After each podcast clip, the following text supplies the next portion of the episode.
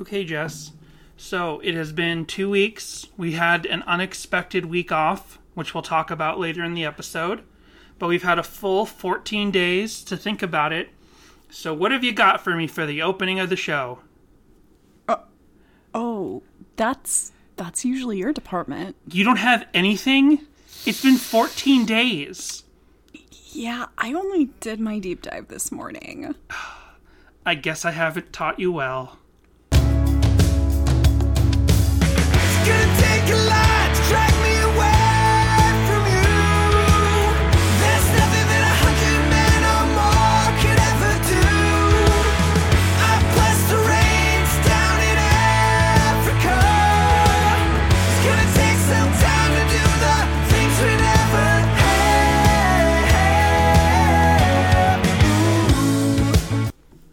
Hello, everyone, and welcome to Sadie Hawkins Pod. You're when I gave the dick. punchline, I know I'm a dick. so, so much has been going on. Here we are. We're finally, finally ready to bless the rains. But we Is had that quite a week. problematic? I don't know. We'll get into it. I guess we'll get into it. But so here at Sadie Hawkins Pod Studios, we've had a crazy week. We missed. This is the first time that we flat out just like missed a week. Yeah. There's one other time where we like knew we weren't going to have time to record an episode, so we prepared. We released a Patreon episode, like a a cut down but mostly long form Patreon free episode. But what happened was Excuse me. Sorry, that might happen here and there. Well, That's what that's what happened. happened. Jessica had a massive allergy attack last week. And we had picked, we were going to talk about Africa. As you know, when we talked about Earth Day two weeks ago, we had said we were going to do Africa. So here we are, we're doing it. And then basically, we had like a real infestation of dust mites, like a real infestation. Like, you don't really think of dust mites Yeah. as being something that infests your home, your home. But Jessica was coughing like crazy. She was basically allergic to our home, and it was a horrible situation to be in. We're like, do we just move? it's like, it's like if you had a poltergeist. It's like, do I guess we just move? And then finally, but we weren't even sure why it was. And then I was like pulling up furniture apart and vacuuming and cleaning and doing all this stuff. Never occurred to me to check the closet and the clothes. And then after like a, a couple days of work, we sit on the couch, we relax for a minute. Jessica puts her head on my chest, and she's like, she's like having a horrible coughing fit. And she's like, Did this shirt just come out of the closet? And I'm like, Yes. And she's like, I'm allergic to all our clothes. so we spent a full week cleaning everything in our closet. It was a horrible situation. It was a full time job. She had to sleep on our couch. She had to sleep I on our couldn't couch for go days. in the bedroom for like a week. I couldn't even help. And then finally, I got Yeah, like that's the an other problem. industrial gas mask so Right. that I could go in, and I was still coughing. we got and it right here. What's we? Happy May the Fourth, Jessica. it's me, Darth Danny. That's how we could open the episode. You're more of a Bane. Than Oh, yeah, a, it's than more of a Bane. than a Vader. Only when you have done all your laundry, then you have my permission to re-enter the bedroom. And there's more than than one kind of dust mite, which is also crazy because I've had a number of allergy tests done over the years, and they're always like, "So you're allergic to two kinds of dust mites," and I'm like, "Wow, awesome, thanks, thanks, genetics." So yeah, it was a full time job on top of my full time job, and Jessica couldn't help with the first portion of it. She just had to sit there and wait for the clean items to slowly come in, and then she could start helping. So it's been a horrible, horrible week. on top of that, as I joked about in the cold open, two weeks ago, I like made an ass of myself on the podcast and misogynistically took credit for one of Jessica's jokes as she just said it. And I felt like a jerk. No one really commented on it. I guess everyone either quietly unsubscribed or quietly was like, "Yeah, you go, Danny." I don't know. we got like one comment about it. But then later in the week Jessica was like, "Wait, we had like our first on-air sort of fight, for, sort of spat, We and had then an we argument disappear and for then a disappear week. for a week. I'm like, oh no, people are gonna think that that was way more serious than it was. It wasn't. yeah, it didn't have to do with that. But on that topic, we do have one voicemail. And I've been trying to catch up on these voicemails, and luckily, no one called up except for this one person. No one called up in the last two weeks. So good. we can still catch up on our voicemails next week. But we'll We just play keep this. I it off. It keeps rolling over. We'll just play this one. Hey, Danny and Jess, this is Connor, new daddy. I suppose calling back. Uh, just saying. Uh, well done, Jess. Well done. And shame on you, Danny. Shame on you. Um, but also sorry that my silly, stupid nickname caused so much marital strife on the podcast. anyway, thanks, Google Voice. Um, we, I'll talk to you guys soon. Bye. yeah. So F- you, Dan. well, so now can you put that all behind you, Jess? yep. Can you put this whole thing just can can you let it go, please? Done a- done. I'm trying to play misogynistic again. Oh, okay. Sorry. like I'm, I'm like blaming you, and you were actually just like sure done. I was giving you grief again, and this time you like totally didn't believe it. See if I if I do it fake, then you're just like yeah whatever. But if I'm actually misogynistic, if I'm actually cruel, then you're like fuck you. Danny likes to play the fake misogynistic character a lot around our house, and so sometimes it's hard to tell when he is crossing the line and when it's legit and when it's not. So I also do this character where it's like it's basically someone who doesn't understand homosexuality, like just has no understand like what?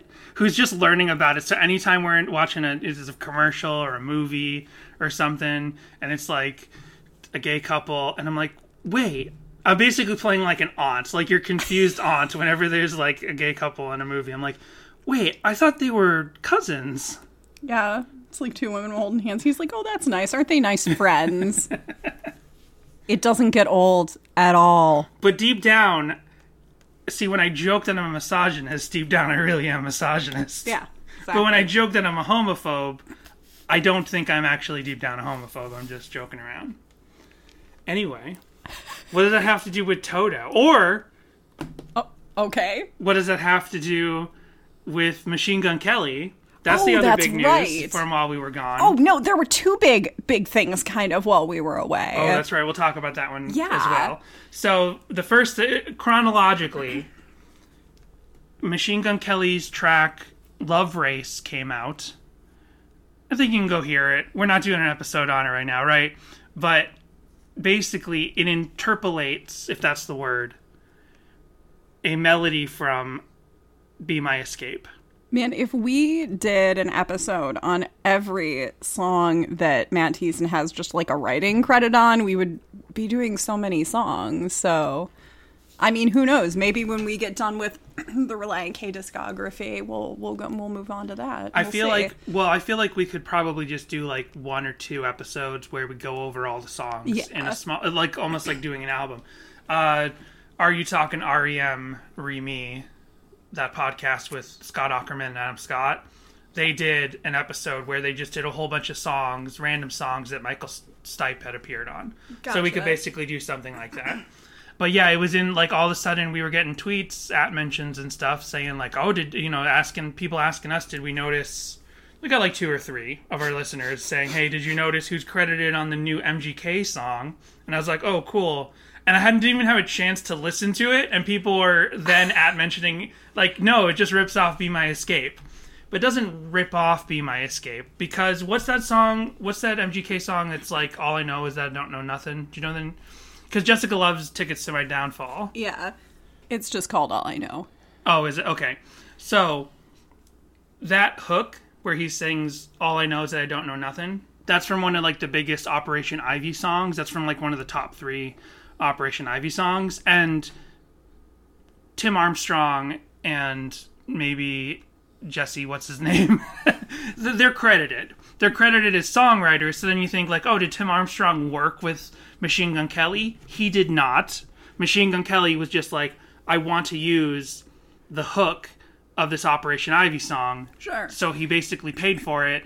Tim Armstrong gets a writing credit. because he's like he's he comes from like a rap background, and so Right. Sampling is like really yeah. big, yeah, Exactly. in that community. And so I think basically the same thing happened here, where I would love to hear eventually if Thiessen actually gives and it mentions it in an interview or whatever to say how this came about. If he just heard, hey, through his publishing company, Machine Gun Kelly wants to buy a portion of license a portion of Be My Escape's melody for his new song, and he's like, sure, Machine Gun Kelly's big, or did Thiessen actually have like a call or something or work on in some way?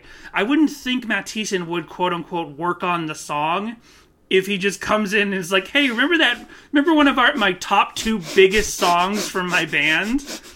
Let's just ta you reuse that." No, I think, like you said, because he's a rapper and it's it's a type of sampling called interpolation. I might be pronouncing that wrong. Daniel can correct me, but it's something. It's what happens when you purposefully reference the music of another song, but you're not sampling, you're not using the recording. You're re- you're making a new song that purposefully uses melodies from another song or elements of another song. And this this happens a lot, like right, like songs get sued for sounding too much like other songs. Right. Like that Sam Smith song basically got sued for sounding like "Won't Back Down" by Tom Petty mm, and they yeah. settled that And part of that was giving tom petty a writing credit after the fact And then there's Kookaburra sits in the old gum tree, which Right. is just like 100% exactly the same. And uh, as that Men at Work song yeah, uh, down under which is sits in the same place in my brain as the song we're talking about this week africa even they're separate parts of the world same. but they're both celebrating a continent. Right. in the 80s there was a lot of celebration of of exotic continents for this like yuppie music. Like anyone basically american psycho-esque people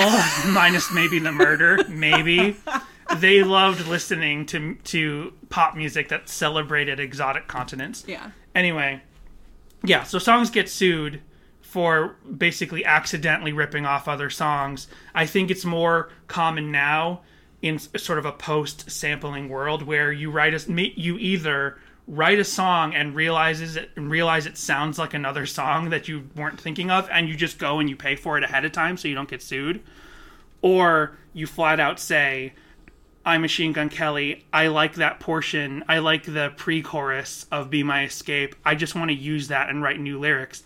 It's ripping off, what's that called? Oh my gosh, Be My Escape. Wait a second. What was that thing I found? Or is that Who I Am Hates Who I've Been? Remember, like, I found that, like, from 2005, and I jokingly said this is the beginning of emo rap?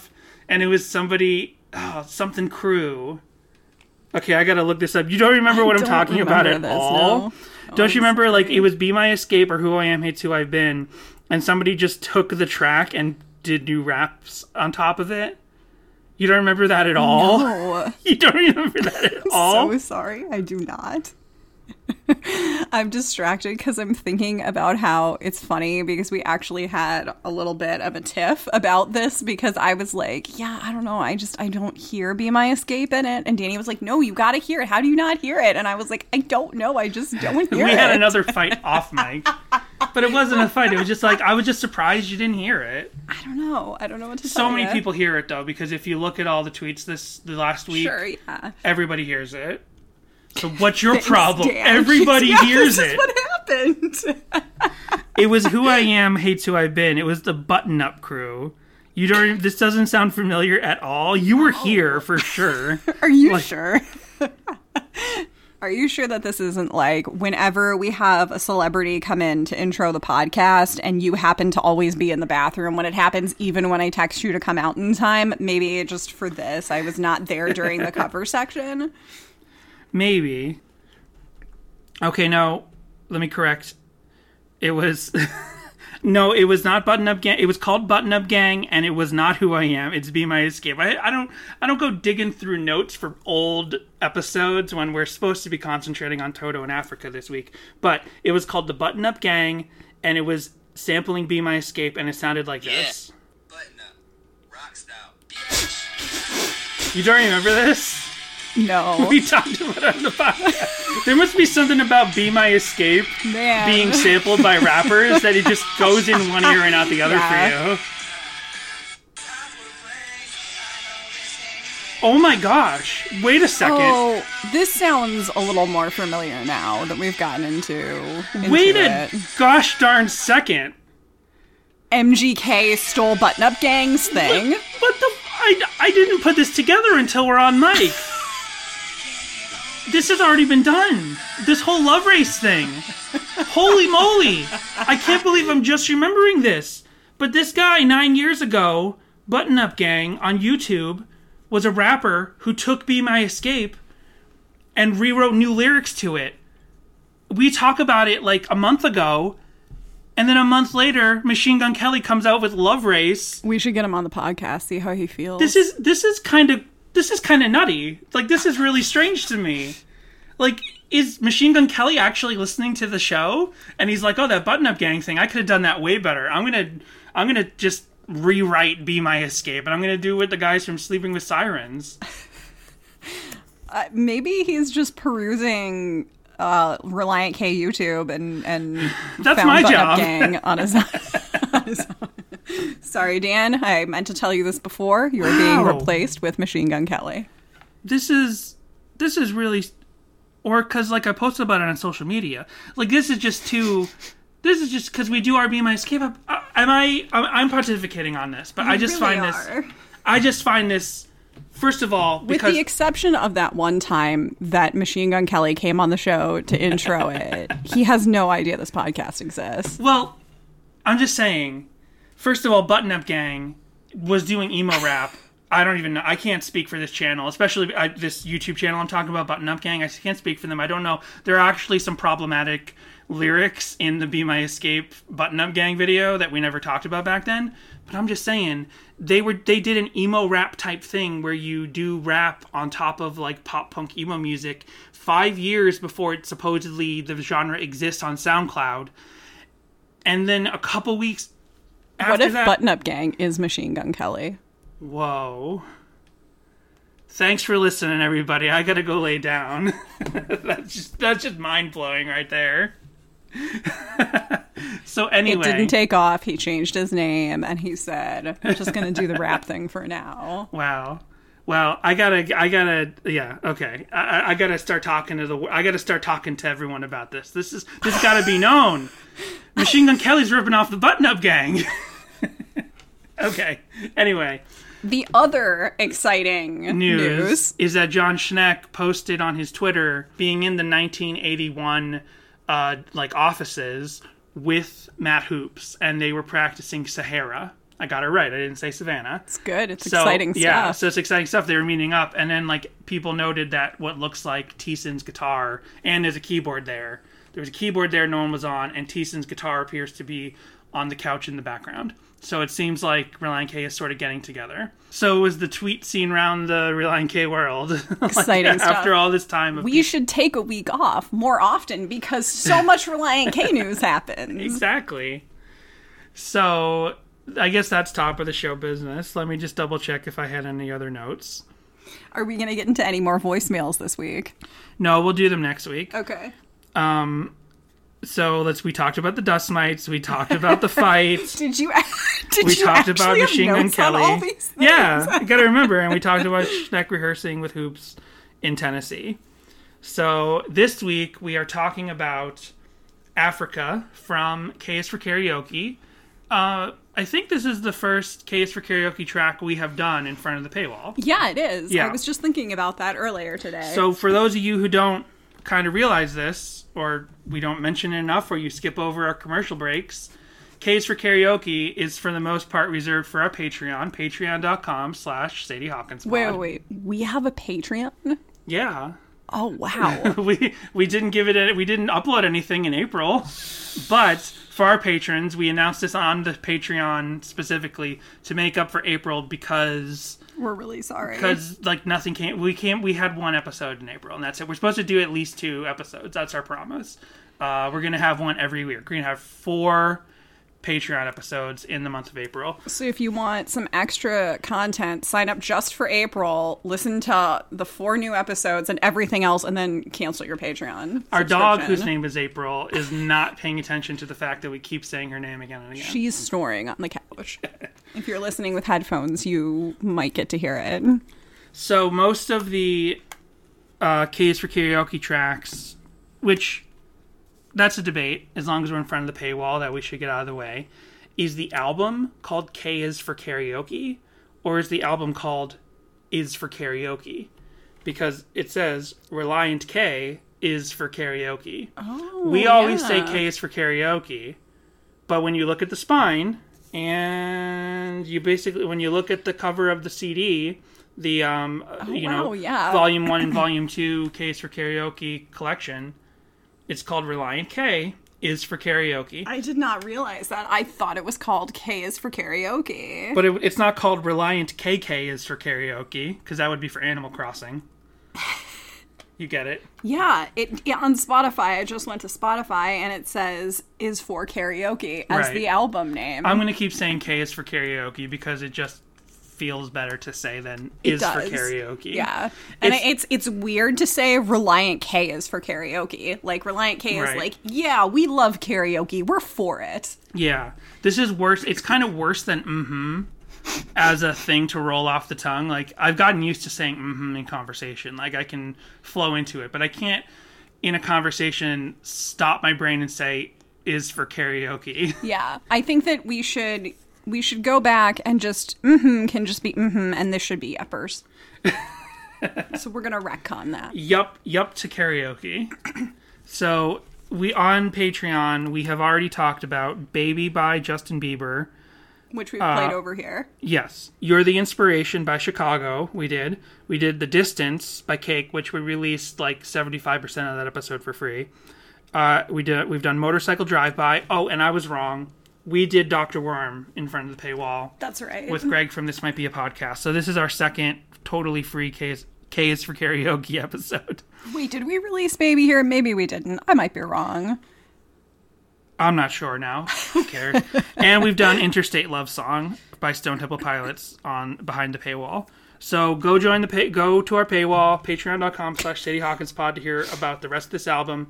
But we were like, we got to do Africa as a regular numbered free episode. We're also going to do Surf Wax America as a free episode.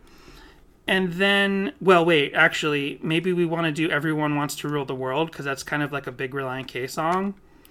We're gonna do maybe two more.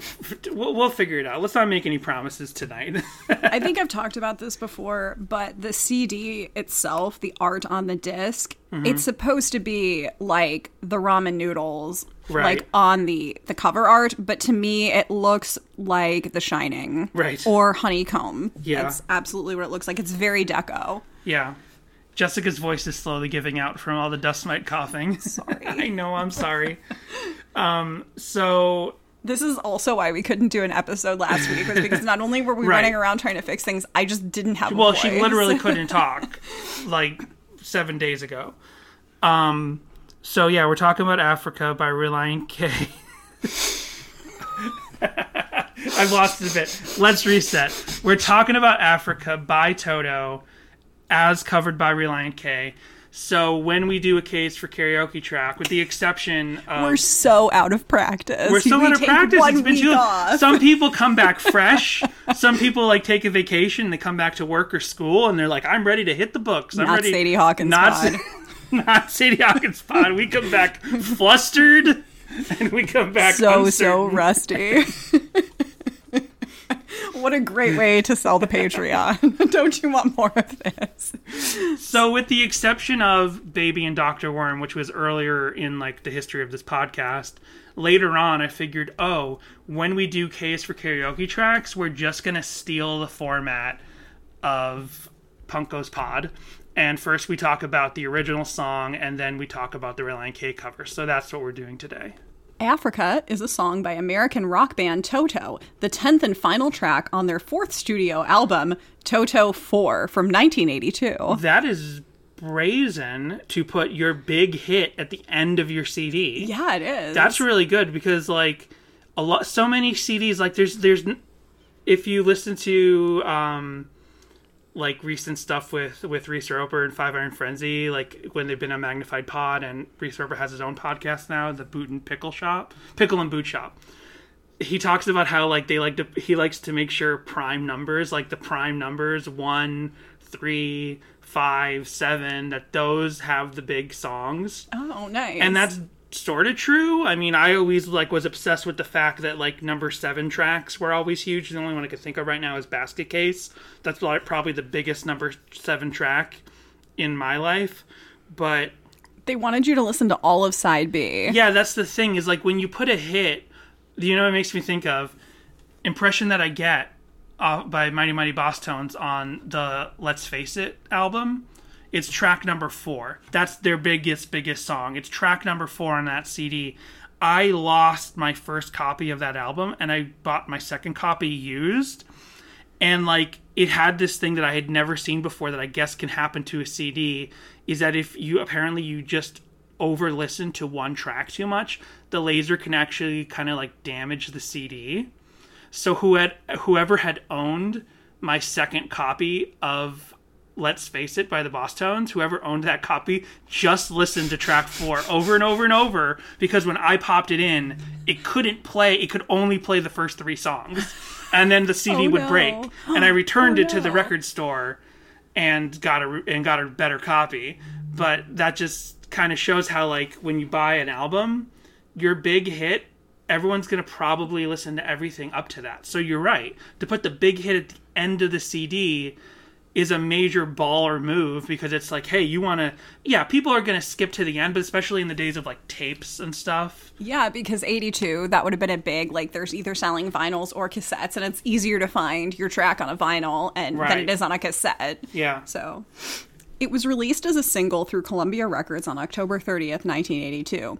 The album's third single overall and second in Europe. So it sounds like maybe they weren't even anticipating this to be a massive single Oh, okay. since it was their third uh, single overall off this album. Right. The song was written by band members David P- David Paich and Jeff Porcaro, produced by the band and mixed by Grammy-winning engineer Elliot Scheiner. And then it, on the Wikipedia, it shows the single. It shows the US 7-inch picture picture disc single, and wow, there's just so Oh, much that's so going cool. on. Danny has one of these where it has so it's it's shaped kind of like part of the earth or like ocean and Right. then the continent of Africa. as long as there's just uh, enough you know circumference in the middle to hold the song on the record the outside of the record can be shaped like anything i have a john linnell solo from they might be giants one of his his solo 7 inch is shaped like america yeah. and i had a green day brain stew single i think i've talked about this on the podcast one other time and i don't own it anymore and i've wanted to replace it but there was a brain stew cd single that was shaped like a brain and it came with a special notice that said do not put this in a front f- feeding cd player Yeah. because if it's not round you know it'll get caught in the thing you had to put it in one with this that opens up on the top with a spindle in the middle There was a Disney CD-ROM that came in like cereal that was a Right. mini one that was like you have to be careful what kind of tray you put this in. Right, and the mini discs did exist. They weren't used a lot, but if you look at any tray feeding DVD or CD player, there's a shape in the center for smaller discs. They just never Yeah. took off. There's an anime DVD I have called Metropolis. It's not like the silent film, but it it purposely took its name from that, and it had it the the the special features came on a mini DVD. And so it was the only mini DVD I ever owned. So tell us more about Africa by Toto. Critics praised its composition and Toto's performances. The song reached number one on the United States Billboard Hot 100 chart, the band's only Billboard number one, and number one on the Canadian charts. It also peaked in the top 10 in the United Kingdom, Ireland, Netherlands, New Zealand, and Switzerland. The song was accompanied by a music video which premiered in 1983 and was directed by Steve Barron, who collaborated previously with the group for Rosanna. The video features Toto in a library as they perform and showcase various aspects of African culture. While popular in the 1980s and 1990s, with the song being certified gold by the RIAA in 1991, Africa saw a reemergence in popularity via social media during the mid to late 2010s, including fan requested cover by American rock band Weezer, which peaked at number 51 on the Billboard Hot 100. It has since been certified five times platinum. Such a shame. Yeah. A K's shame. cover of Africa, so much better. Massively better. Yeah. So it's it's kind of a shame that I because I remember the Weezer campaign and kind of being swept up in the fun of it when it was happening, especially as it was getting close. Because I only learned about the Weezer Twitter campaign to for them to cover Africa about a month before it finally happened. Maybe three weeks. It happened pretty quickly after I learned about it. Like, and it was building steam. Like, it was getting, I don't know, tens of thousands of retweets or whatever, thousands of retweets. Is Africa one of their heart songs? I don't know. That's a good question. Heart Songs, the Weezer version of That's My Jam by Relient K. So, yeah, when, but I took the Relient K Africa cover, which is undeniably superior in every way to the Weezer version. 100%. I took it and I made like a fake leaked YouTube video of Weezer cover, you know, Weezer Africa of course cover you leaked, did. and I put it on YouTube and basically, you know, harkening back to those days of Napster and LimeWire Right. and Kazaa, um, but of mislabeled MP3s and doing that on purpose, but it didn't take off. I actually, I eventually ended up deleting it because I'm like, well, the joke is literally over Right. and it's especially over with how much the Weezer cover sucks. And I'm sure a lot of people like it, but the Relient K one is just so much better. It is, and you hear the Weezer cover on the radio, and when you're just like out and about at the mall or whatever, and it's just it's so overly processed. The vocals don't really work f- for the song. It's yeah, It's kind of funny how, at least for now, I feel like the, the original Toto version will far outlast the Weezer version. You'll probably still hear the Weezer version for maybe. What do I know? I don't know I'm talking about, it, but I'm just guessing that maybe you'll still hear the Weezer version like five, eight, ten years from now. But eventually, like 20 years from now, you won't really hear the Weezer version, but you'll hear the Toto version still because the Toto version is a classic, classic pop song with like endless potential for future generations. But it's funny that right now, these covers kind of live side by side on the radio. You hear Africa by Toto on the radio about as much as you hear the Weezer cover. yeah. And the only other example of that that I can specifically think of is Boys of Summer.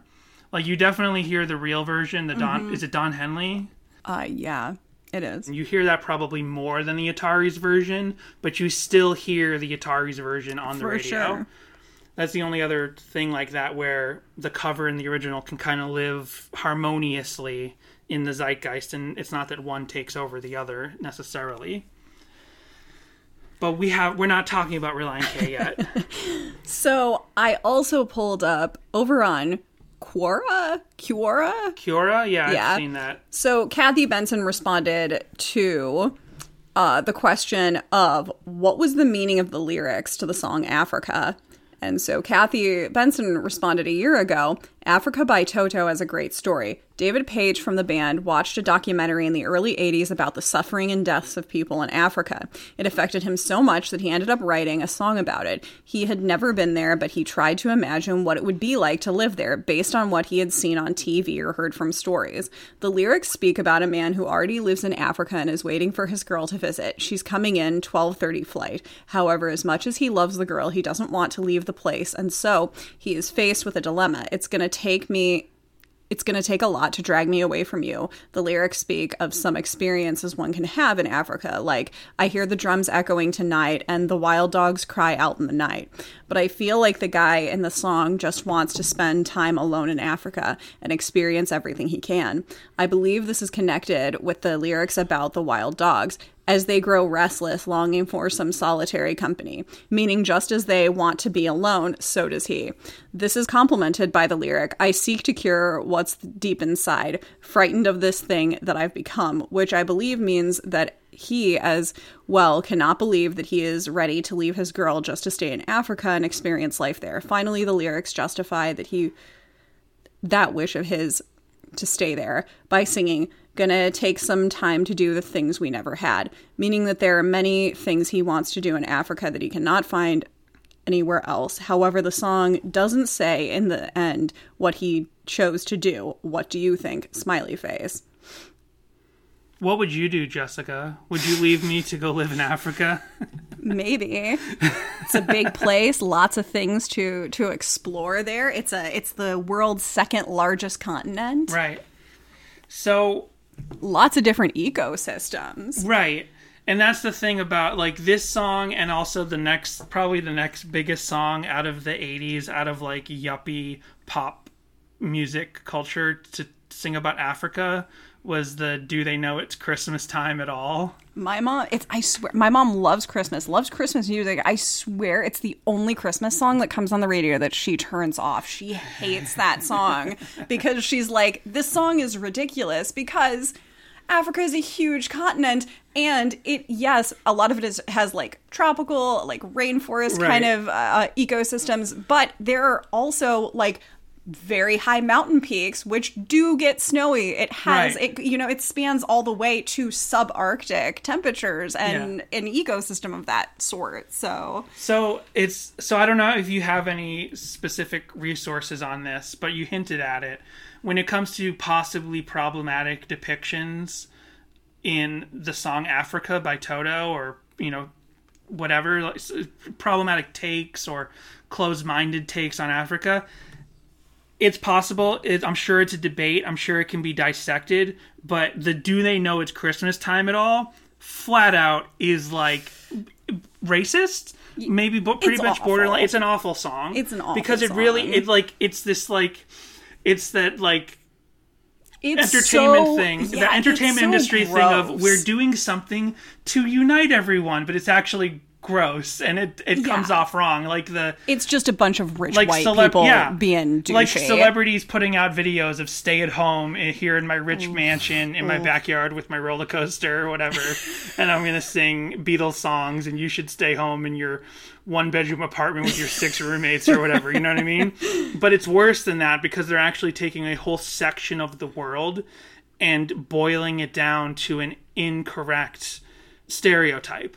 You know what I mean? Yeah, the way people look at Africa, oh, like movies. Like when you look at a movie, and if it, uh, like an alien invasion movie, like uh, Independence Day, or a similar movie where there's some global threat, and if they cut to Africa, it's always like tribesmen in a field. It's never like actually like the urban centers or the or the capitals of the different countries. People often forget that Africa is not a country; it's a continent. yeah So it's like, and and I certainly don't know well enough. I just know it's sort. I just know, you know what I mean. I just know it's not to be looked at and talked about in that way, and I should certainly educate myself more on these things. I mean, specifically in this, it seems like Jessica does have something to read about this, but I guess in Toto's song, it is like you know he hears the wild dogs echo in the night and that implies wilderness and stuff that doesn't imply that he's in a city and i guess everyone can kind of wrap their mind around south africa right? And the fact that that's like an urban uh, an urban section of africa but there's still urban and settled sections of every country in the continent. Yeah, and it, there is, I mean, as far as like wanting to bring maybe climate climate change awareness to Africa, Africa definitely is a continent that is. I think I read somewhere once that it is the second mo- like driest continent on the earth. So yes, they have, and probably I'm sure since the 80s had a lot of issues with water. and things like Right. that. And you know, there's definitely parts of Africa that just don't have water and are really hurting for water. But to to be like, do they know it's Christmas time at all? Because they don't have snow. Maybe maybe not the right way to go about bringing that sort of awareness. And it's not like Christianity isn't in Africa. It's not like it's up to Bono and whoever uh, and Cyndi Lauper and whoever else was in that song to bring Christianity to Africa. Like, yeah, they know it's Christmas. They have the Bible. So I probably we're gonna find out in just a second if Kathy Benson was right or not. I know not. Christmas I isn't in the Bible. I probably should have just skipped to this. I don't. I, for some reason, Kiwara or whatever it is came up first, but this is from SmoothRadio.com. The story of Africa by Toto. Toto's 1982 smash Africa is without a doubt one of the greatest songs of all time, let alone in the 1980s. It's it's almost impossible to not burst into song at the top of your lungs as soon as you hear that famous catchy intro. And that chorus, I bless the rains down in Africa, incredible. But did you know that it's fascinating backstory? What is the song actually about? Who wrote it? How was it made? Find out all you need to know about this iconic tune right here. Who wrote Africa? Africa was written by Toto members David Paich and Jeff Porcaro. Oh, we know. it- I mean you. and it ended up on the band's 1982 album Toto 4. The initial concept and lyrics for the song came from David Paich. Paich was playing around with his new keyboard, the CS80, and found the brassy sound that became the song's famous opening riff. He finished the melody and lyrics for the chorus in just 10 minutes, much to his surprise. I sang the chorus out as you hear it. It was like God channeling it. I thought, I'm talented, but I'm not that talented. Something just happened there. Paich then spent about six months refining the lyrics before showing the song to the rest of the band. In 2015, David Paich said that the song is about a man's love of the continent of Africa rather than a personal romance. He based the lyrics around a late night Whoa, documentary with depictions of African plight and suffering. It had a lasting impact on him. It both moved and appalled me, and the pictures just wouldn't leave my head. I tried to imagine how I'd feel about it if I was there and what I'd do. Jeff Porcaro added, A white boy is trying to write a song on Africa, but since he's never been there, he cannot he can only tell what he's seen on TV or remembers in the past. Further lyrics about a person flying in to meet a lonely missionary, as Paich explained in 2018. As a child, he attended a Catholic school, and several of his teachers had done missionary work in Africa. At the time, Paich had never set foot in Africa and based the song's landscape descriptions from an article in National Geographic. It almost didn't make the album at all. Steve Porcaro and Steve Lukather once described the song as dumb and an experiment, and that some of the lyrics were goofy, partic- particularly the line about the Serengeti. Steve Porcaro said it was uh the last song they recorded, and it barely made the cut for the album. So that makes sense why it's at the very end. They were trying to bury it. At one stage, Jeff Porcaro considered saving Africa for a solo album as other members didn't think it sounded like a Toto song. At the time, the band And it kind of doesn't because we haven't talked about Toto as a band, but they're just like a straight ahead sort of rock band. This is not a rock song in Right. the traditional sense. at the time the band were more focused on the album's lead single, Rosanna. Right. This is it's kind of funny how the basis of this song is kind of like the original slacktivism, but in the 80s or the early 80s, late 70s, if you even wanted to be a slacktivist, someone who just watches some documentaries and gets worked up about it, you still like write a song that kind of unites the world in this idea. You know what I mean? Like I'm sure this song has done some good for people aside from the fact that it's just such like a soul rousing song and people love this song and it probably just the happiness it brings to people just on a musical basis but i'm sure the song lyrically has inspired people out there to move to africa to work in africa or to give to it Yeah, sure. so i mean unlike say do they know it's christmas where it was like specifically a fundraiser song and i'm sure, sure it did a ton of good as well but it just like you look back and you just Right. like, what were they thinking like Um, so many things from the past. yeah so toto um but now I just want to say Yeah. that it does make sense now if it's about a missionary about the blessing the rains. It's like, oh, okay, Right, so it's maybe like, you know, a missionary comes in and is praying for rainfall, is praying, you know, to bring, you know, much needed water. And maybe that's why they're in a more impoverished area and there's wild dogs Right. echoing in the night. Yeah. That's why he's not in a city in Africa. I love uh did I ever make you watch Who Killed Captain Alex? Ugandan film. It's that like Yes. insane action Yes. film. Ugandan cinema, Wakaliwood, amazing. I don't know how much more to say about it. It like it literally can't be explained. Certainly not in this form they of our have podcast. like like a VJ hyping the movie as it plays out in front It's of ama- you yeah. and kind of explaining what's going on. It's the equivalent of silent films had music played by a live person in the theater. It's basically the same sort of thing. It's they're just like micro micro budget, like basically no budget, you know, and they admit it. Like they have the cameras and the equipment that they have, and people now travel from all over the world to like help him out with these movies because they believe in them, and there are these like cr- just insane action extravaganzas that he's learning to do as he does them. It's just quite a- so much. it's quite a like, watch. Yeah, it's so much like um, just art. It really is art. And last thing to say on it, just specifically because Jessica and I, as movie buffs, we don't believe in the idea of a quote unquote bad movie if it's someone's pure vision. And this is that person's pure vision. I'm sure a lot of people would watch it and be like, oh my gosh, this is horrible, but it's not horrible. It's like a pure personal vision, actually.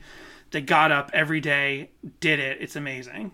Anyway, It's only bad if someone put their soul into it and it didn't turn out the way they wanted. Right. Or it's bad if they just did it for money or Yeah. meaningless. You're just Yeah, just and they didn't put any soul into it Right. at all.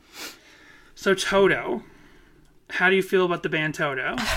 I think it's the last part of this section that we'll do. Just talk about the band Toto overall. I really only know the hits for Toto. Me too. And I only have, aside from our one shared Toto story, I only have one other tidbit of information, and that is that for a short period of time, the lead guitarist, or maybe it wasn't even a short period of time, but the lead guitarist used to be married to Marie Currie, who is Cherie Currie's sister, fr- who is the lead singer of the Runaways. Ah. I thought Marie Curie was the person who like died of radiation because they. That's Marie Curie. okay, Close. he's not that old. The guy from Toto. No. Um, and I think that they were married around like I feel like I I remember reading that it was like around 82 or something. Uh Cherie Currie's autobiography, Neon Angels on the Road to Ruin, is a really great read if you are interested in the Runaways or just in sort of that like 70s girl rock punk kind of culture. It's a great read. Gotcha.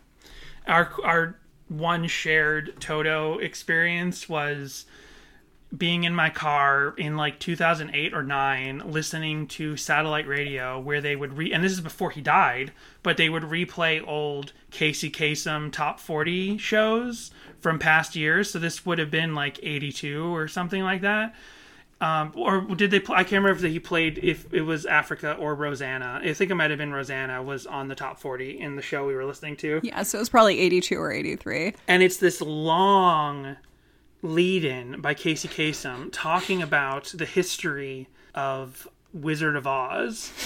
Of going on and on and on about Wizard of Oz, and we have no idea what's going on. We're like, why is this still happening? And we can't do anything about it. It happened. We we cannot do anything. we're it happened sitting- 25 years ago. We're on the sitting radio. there going like completely fascinated because this story is taking so long. There's so much buildup, and we're like, did was there like a theatrical re-release at this time? And like somewhere over the rainbow was big. We we were like, I don't think that ukulele cover that like made the charts has come out yet. So we were like, what is this leading up to? And then finally, what after what feels like five minutes of him talking about the history of Wizard of Oz, he mentions, and of course, the name of the little dog in that movie was Toto. But around here, Toto means the song Rosanna or Africa. It was Africa. It was definitely Africa, Toto yeah. means Africa. Yeah. Here's Africa, number two on our countdown. And I'm like, holy moly. Because they're like, as long as it took for him in the build up, the punchline was instantaneous, and Yeah. they just kind of. I'm like, did someone like pour a coffee on the chords or something, and they couldn't get like the record player working, and so he was like he was vamping. Yeah. Uh, and then my only other specific Toto thought in my life was I saw They Might Be Giants during the Mink Car tour, and OK Go opened for them. And this is before OK Go. This is before YouTube existed. Literally before YouTube existed, because this is 2001 or 2002 maybe. Before OK Go is known for those wild videos that they make nowadays, and they're just OK Go's just seems like a cool rock band I've never heard of. You know what I mean? And I bought like the, uh, like a three song CD. I don't even know if they had a full length on a major label at the time that I saw this tour, and they had like this long thing where they were like trying to get. They must not have had enough songs because they were like taking requests for covers like but they were doing it in like a really cool way and being a very professional band with a lot of stage presence and then they, they, they ended the set by playing hold the line and and I was like, "This is cool," and I was like, "I guess I know this song. Who's this by?" And like, I was so captivated by their stage presence and the way that they were able to fill a whole set with apparently not a ton of songs. I oh, guess. No, yeah. I don't know how many albums they would have had in 2001 or demos, or I'm not a big OK Go fan, so I don't know. But I was just so captivated by their stage presence that night that I went home and not. I downloaded OK Go albums eventually and was like, "This is okay." But I downloaded "Hold the Line" by Toto, and it's one of those songs that I had on my desktop forever and Nice. would constantly play once in a while. It's a great song. Yeah. So with that, we will go to our break, and when we come back, we will talk about the Relient K is for karaoke version. If you enjoy Sadie Hawkins Pod, please rate and review us on Apple Podcasts and interact with the show by calling our voicemail line 402 95 Sadie. You can send an email to sadiehawkinspod at gmail.com and visit our Instagram and Twitter, which are both at sadiehawkinspod. You can also visit sadiehawkinspod.com for the link to our T Public store for shirts, mugs, and stickers, including two brand new designs. Following in the history of all of Relient K's logo parody merch, we have a Chick fil A parody design. And to prove to everyone that we are in fact the most punk rock podcast, we have a new Black Flag logo parody. You know, something that's original and that we could really call our own for once. We also want to thank our patrons over at patreon.com slash sadiehawkinspod. There's JR, Jarrett, Eric, Joel, Connor, Michael, Helen, Samantha, Roxanne, Jimmy Eat Pod, This Might Be a Podcast, Tucker, David, and Brady. You can sign up at our Patreon for bonus episodes, which include us reviewing the songs from K's for Karaoke and reading through the complex infrastructure book. Ooh. Treat yourself right in 2021 with Sadie Hawkins Pod, the door to a happy, healthy life. So, before we get into the Relient K cover, one thing we usually do on K is for Karaoke tracks behind the paywall is watch the original video. Uh, you described it. There's actually not as much visually going on in this video. It really is just them kind of in like an adventurers club or like Nice. some sort of like den. It doesn't hint at missionary at all. It basically makes it seem like they're hunters or something Sure. there's not it, it, it's the same visual uh aesthetic film style as like the year of the inspiration video Okay. a couple years this is a couple years before that but again it's just one location not as visually varied. So we're not going to watch the whole video.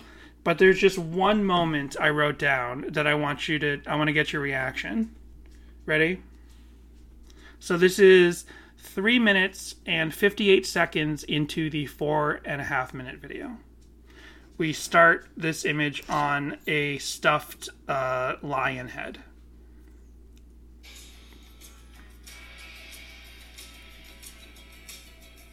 so some paper or something is burning Some broken glasses. I what's the, what's that an image of it's It's the lead singer sitting on a giant book or folded map that says Africa. it's like the most oddly whimsical shot in an otherwise pretty grounded video where it's just them around this, you know, they're just in some sort of like study. They're in some sort of Yeah. study going over papers and artifacts from Africa and they're singing through library stacks and the books are lighting on fire for reasons and they're playing their instruments and they're having close-ups but then for some reason he's just sitting on top of a giant book.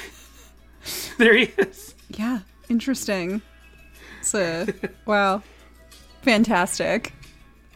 So, there's that. There's multiple shots of the giant book. It's no airplanes. I love planes, Oh, jet man. aircrafts, but We talked about it Good stuff. on our Jefferson and Aeroplane episode, but yeah. Airplanes by the band Jefferson Airplane. There I think that band's last music video, it was like 1990. Go check that video out. It is an amazing music video. so, Relient K's cover, superior to the Weezer cover Yeah. in every way, came out 10 years before, or no, not quite 10 years, 8 years, something like that. This is 2011, Relient K, and then what was Weezer's like 2018, so 7 years before. Um, this also this song has a special meaning to my life as it is today because somebody made a meme many years ago. We had moved to Los Angeles, so it's within the last several years. And I guess Hoopes was more active on the Relient K Twitter at the time. And I wasn't even like actively combing Relient K Twitter all the time like we do now. But somebody made a meme where it's the distracted boyfriend or the yeah, the distracted boyfriend and his girlfriend is we is, is Toto's Africa. Weezer's didn't even exist yet. Toto's Africa is his girlfriend, and the girl he's turning to look at is Relient K's Toto. Jeez, sorry, Relient K's Africa. Still rusty. You think Nice. after a what two week break and the commercial break we just took? I nope. Anyway, that meme inspired partially inspired me to create MXPX memes oh wow, I did not know that. because I feel like it was one of the first very specific. And I this maybe this was like six five years ago that you know Hoopes retweeted this from the official Relient K account, and it was one of the first times I'd seen like a meme that was that esoterically connected to music I specifically liked. So my brain started going. And I had all you know, I'd always tried to like have Tumblr meme accounts that never worked Right, out right. like I didn't know how to do them basically, and I was like, wait, Twitter, meme account on Twitter, and then I started thinking, what band am I going to do? And it took me a little bit, but I settled on MXPX because I thought it was a, it was it was a ripe land that no one had yet taken over. Anyway, yeah, so the that's K version is great. MXPX. Yeah. And I don't know if there's more than just keyboard doing sort of the the fun iconic sounds in this. I know that Right. it's said in that article that it's definitely that intro is a keyboard in fact a keyboard. And so when I looked to see if there was any other instrumentation noted played by any of the other any of the members, it Mm-hmm. did not say. It just says Matthew Thiessen, vocals, keys, and trumpet. Matthew Hoopes, guitar, vocals, and trumpet. John Warne, bass and vocals. Ethan Luck, drums and vocals. John Schneck, guitar and vocals. Mark Lee Townsend, guitar and vocals, and Justin York, guitar. Yeah. I'm listening to this, so. You know what's funny is that. So, Yeah, I guess that's just all keyboard. yeah. Or maybe it's some sort of programming. I didn't think to ask Schneck ahead of time. He's busy right now, though, so who knows if he would have answered. Yeah. Busy, busy working on the new Relient K album. Did you Oh, hear? oh no, oh no, oh no. oh no. Um, I don't know. Oh, so when we talk about K's for karaoke tracks on Patreon, we are like Say Patreon one more time, Danny. Patreon. Patreon.com slash Sadie Hawkins oh, Pod. When we talk about K's for karaoke tracks over there, we are slowly starting to basically divvy out K's for karaoke into two fields. One is they did the song exactly as it is on paper and does that work, or they did the song exactly as it is on mm-hmm. paper and does it not work. And for me, this goes along. So what are some of the examples of that? Like, and girls just want to have fun and baby are not a part of that because those are transformed covers. Like they actually transform those songs.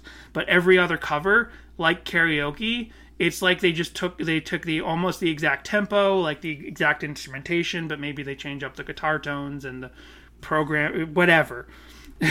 anyway, so for us like cake wasn't successful the distance cover it was just like we'd rather listen to the real cover to the Right. real version you're the inspiration as it is on this album we didn't like relying it wasn't didn't feel as successful Just i'm spoiling what's behind the paywall for you people Danny. Um, interstate love song again we were like just you know if you're gonna listen you know it was like it's the exact same song that's cool motorcycle drive by was one where it was like totally yes like they captured the emotion Yeah, it of the original really song good. And uh, I guess that's all we've done so far. So this this goes along with oh, and Doctor Worm, where yeah they capture the fun of the original, and maybe you'd want to listen to the They Might Be Giants version instead, but still they captured some of the spirit properly. So this for me, Africa, Motorcycle Drive By, and Doctor Worm are in the successfully recreated the song exactly as it is on paper column. How about you? What? What are we doing? what was the question? Sorry. Do you, You think that throw me off because I have these scattershot ways of dancing around a point and never quite getting there? That's just me, folks. It really is. There are these things that we like to call Danny stories, where like Danny will be like, you think that he had he is leading up to a punchline, and he never gets there, and you're like, wait, the story's over, it's done. Yeah, that's a Danny story. and you also throw me because I, I don't. I'm not a fan of the uh, the shameless self promotion. So It's our show. It's not shameless. It's not like I'm going out in front of people and saying, "Hey, go to patreon.com, go to patreon.com." darn. This is our show. This is that's the point. We want people to join at patreon.com slash Sadie Hawkins.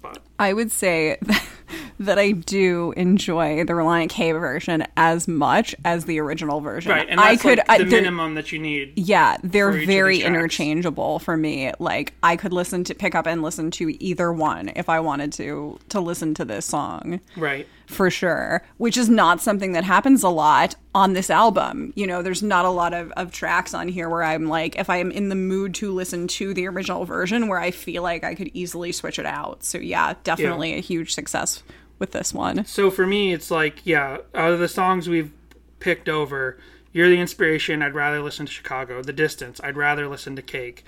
Motorcycle Drive By, I would rather listen to Relient K pretty much.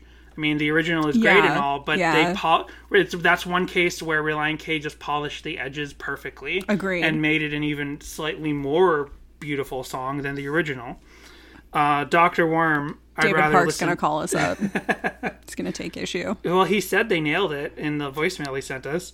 Uh, Doctor Worm, I'd rather listen to the Might Giants version, but the Relient K version is still cool. Interstate Love Song, it's not even my favorite Stone Temple Oh, you know so what? That was one where I, I, I disagreed with you, and I preferred the the Relient K version of Doctor Worm, but that is just because I'm not a big fan of Linnell's voice. right. So, um, yeah. Yeah, I don't have a lot to say about No, this. it's it is as it's it's a cover song, and we come up with this when we do K's for Karaoke songs behind the paywall, which I won't plug again. But we don't always have a ton to say about the Relient K version specifically. right.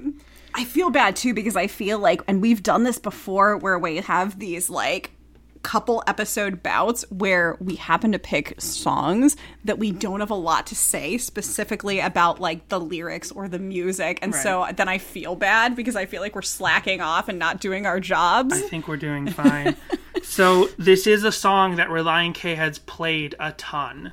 They have played this song. They played this song a lot. And it's not even in the same. So, like, for instance, we know that Manic Monday was never really. We're pretty sure Manic Monday was never played live. It's not on set list. And Schneck told us he remembers doing it at sound checks, but never live. So, never quite done live.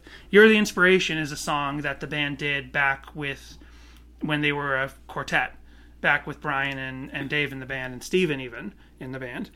Uh, but then like they retired it for a long time and came back and instead of doing their punky, you know, Thiessen with no pick in his hand version, instead of doing that version, they went ahead and just did a straight ahead off of the sheet music version for this album. Then the distance they did a lot, and you're the ins- uh, we just I just said that you're the inspiration. Most of the drive by they did a, at least a handful of times because there are a bunch of YouTube versions of that. But after and Surf Wax America they did when right around when Ethan first joined the band. But Africa they played this a ton. There are so many YouTube videos of Relient K playing this song. They pretty much played it for the next several years after this, before the like a year or so leading up to this album, and then for a couple years after this album. It is a fun song. And it is a song that transcends generations, that definitely has had like an uptick in popularity over the internet. And so, you know, you have younger people who can also sing along with it. So yeah, it's it's a great tune. So let's get- Unlike Surf Wax America, where myself and the other young folks in the crowd were, know it, did and not know it, and Danny was like, How do you- man Danny knew it. well, even Thiessen on stage passive aggressively said to the audience, "We picked this song because we all thought everyone could sing along, but it hasn't been working out." And I'm like, "Oh my god, that's so sad." Like Thiessen had this like transparent moment to the audience where he's like. He didn't say you guys don't know this song and I'm disappointed, but he basically said that. Should've picked It was an amazing Pipe. moment. Should have picked Hash Pipe. So when we didn't have an episode last week, Daniel tweeted at us and said should have asked for him and Brady to host a spe- like a stand-in episode Man, we us. really should have. That would have been amazing, and they actually tried to make it work, but they just couldn't like line it up. But Next then- time we want to take a break, we absolutely will coordinate that ahead of time because I really want to listen to that episode. it's like it's like how Kanye West is like I can never see Kanye West live or whatever. That you ever heard him? He's there's like a famous quote where he's like, "I feel bad because I can never see Kanye West live." So do you feel bad because you can never hear a Sadie Hawkins pod for the first time? You always got to be in it. no, I hear it all the time when I edit it, and I now never listen back to the episodes, even if I'm not the one editing them. I'm perfectly okay with that. So anyway, Daniel did do, start to do some research when before like it didn't work out, and he get, got me two links. This is Six Flags Georgia on Nice. he he gives more detail than I would normally give. He, on um, August seventh, twenty ten, he wrote no hoops, and there's no hoops on the stage. Must be Justin York filling in. Standard tuning. Warren's bass slung high. Warren not singing the chorus. Seems like not really Thiessen either. And I don't know what he means by that. I guess he just meant like Thiessen seems a little off because it is Thiessen, but although the camera's far away. So here is that performance from 10 years ago.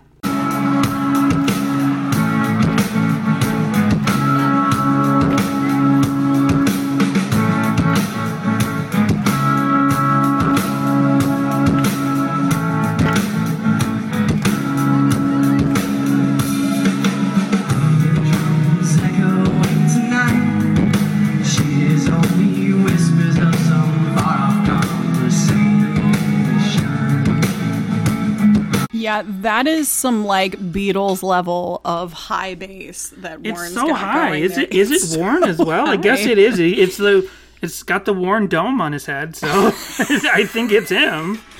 But he's got it so high. Maybe just for this song. I mean, you know, I've never thought of how complex Relient K bass work is, but I wonder if like just there's more specific complexity in this song and he just has to have it up higher in order to pull it off or something. It's just easier. I don't know, but I love that demo Relient K bass because man, is that stuff easy to play for a beginner. And uh last one here. I'm just breezing through these sort of out of our usual format, but Daniel also wrote acoustic version December 2nd, 2010 Wait a minute. Wait a in minute. STL. Did St. Louis. did Daniel do your job for you this week? Because I, feel like I should have reached out to Brady and asked him to do my deep dive. What was I doing? Daniel got me these two clips, and then I felt confident not to need to not need to look through every. I looked oh, that they existed, but I was like, well, I think Daniel got the two best sounding clips. I watched a couple other random live clips, and they all sounded horrible. Shot Brady. WTF? Why are you slacking off? Why didn't you send me deep dive notes? Well, anyway, here is this live acoustic performance in St. Louis. And this is definitely the band as well because you can see Ethan and Schneck and Warren. And again, no uh, hoops. So 2010, I guess, was hoops taking all that time off we've heard about.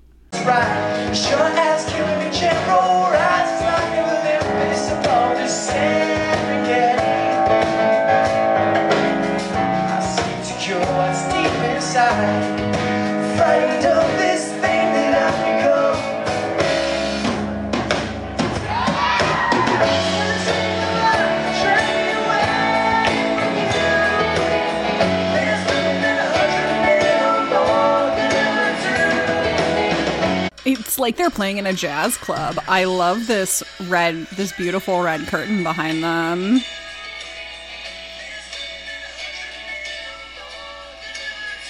Sorry, I missed what you just said because I was, I was loving that Schneck kind of accidentally. I don't know if it's accident actually, but he was basically singing the chorus. Like Schneck was drowning out Thiessen for that chorus just now. Nice.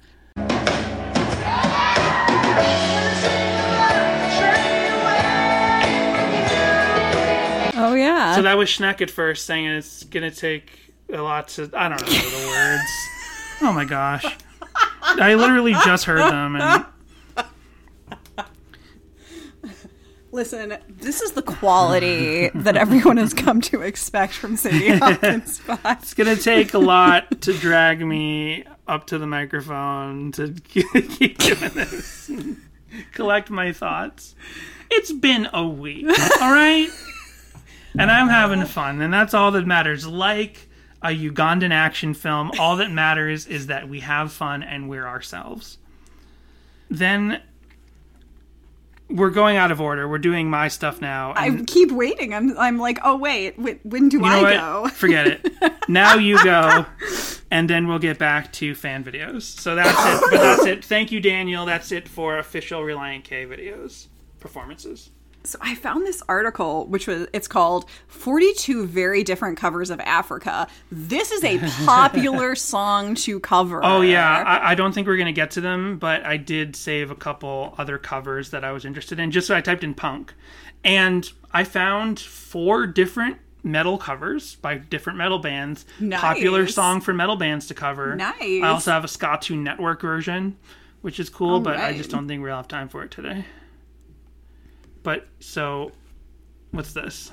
We have TikToks this Oh. week. We have three TikToks. Oh, this is that's right because TikToks were suddenly removed. Relient K was suddenly removed from TikTok out of nowhere after Be My Escape. We talked about it, but K is for karaoke and for getting not slow down. We're not. So the first one is a truck with its windshield wipers on because it's raining, and it says "Say hi to Snoopy." Hashtag K.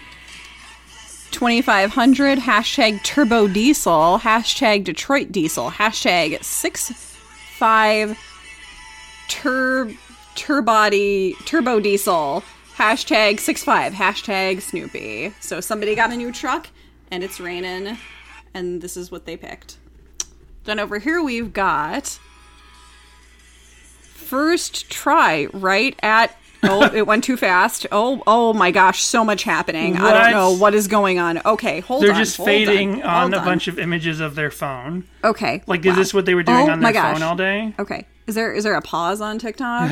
uh, so it says today's challenge. Wait. Oh, oh, well, one of them says today's challenge winner is Maddie, and then Maddie giveaway number four. And then No these are all like what did you just say? Instagram things. It's like a bunch of pages from their Oh phone gosh, for they're the all day. different. Cade and then Like, like, did they just record what they spinning did on the phone for the day and then just kind of like threw it into iMovie and cut it up a little and then put it on uh, TikTok? Or does TikTok have a video editor built in? I have no idea. This is from at Redeemer Students. It says week one recap. Hashtag Redeemer Stupids. Hashtag Redeemer Students. Hashtag we love you all. Heavenly farts. Uh, we, he- Heavenly Father, you are in our hearts. I found this video where it's a preacher and he's like, let's pray, let's pray. Heavenly farts. Uh, uh, Heavenly Father, you're in our hearts. It was. It's the S. I mean, it's just that's the best part. That's what gets me every time. And then finally, we have a cat laying on the ground. Aww. looking up. It says, "Let's have a sit," and it's wa- they're watching a nature. This one's the most appropriate because they're watching a nature documentary. Yeah, I'm Derek- assuming on Africa. Oh, I think there's something upsetting happens in this actually. Derek underscore Hugh, H O U G H. hashtag Moochie. Hashtag for you. It's like page. gazelle. Oh, the gazelle was born. Day, hashtag It just fell out of its mother. Patagonia. Hashtag Morgan Wallen. I don't. Yeah, nothing. None, uh, nothing died in that footage. Oh, good. A gazelle. I think that whatever kind of animals these are, it's born. It just. Oh, wow. It yep. just f- fell out. I'm laughing because they wrote what what the fuck has that happened because the cat is watching very intently. So thank you, TikTok. Then we have a teaser video for K is for karaoke. Right. So we've done so many we've done like six tracks from this CD and I haven't ever I had never found this before. But when K for Karaoke was coming out, people must remember this if you were following the band at the time. They came out with two YouTube videos where it's uh who's not in it? Is it Hoops that's not there? No, Hoops is there. Warren isn't there. Warren isn't there. It's Ethan, Matt, Matt, and Schneck, and they're talking. In one video, they're talking by a pool. They've got their legs in the pool, and in another one, they're like on like a stoop or a porch. Yeah. and they're just talking about the songs you can expect on their upcoming CD. K is for karaoke, and then it cuts to a snippet of each song after they give you a discussion of why they picked the songs. So sort of odd that they start with the Intro turning Japanese, Turning Japanese. Which is not a Which- song Yeah. on this album. You know, and a little iffy for the for the, the what the the title of the album and what Yeah. is shown on the front of the album cover. right. Well, they go with the. I mean, the whole album has the aesthetic of like Asian culture, because the the the mass market CD has the ramen thing, but it's drumstick. We've talked about this in one of our first patreon.com slash Sadie Hawkins pod episodes where we covered this CD. But it is like a little iffy, but I don't I think it's meant out of a place of love because we know that Thiessen just loved he loves Japan. Like it's a really important place to him. So, you know, if it's cultural appropriation to have the ramen thing on the front or the panda holding the microphone on the other version of the CD, uh, that's, you know, John Warne, who's in Denver, Colorado. We're here at the uh, Relient KK is for karaoke listening party. Part two. 14 songs. 14 songs. Wow. So, uh, yeah, four. And this is part two because this is the one where they actually do talk about a little bit about Africa. Songs you guys like.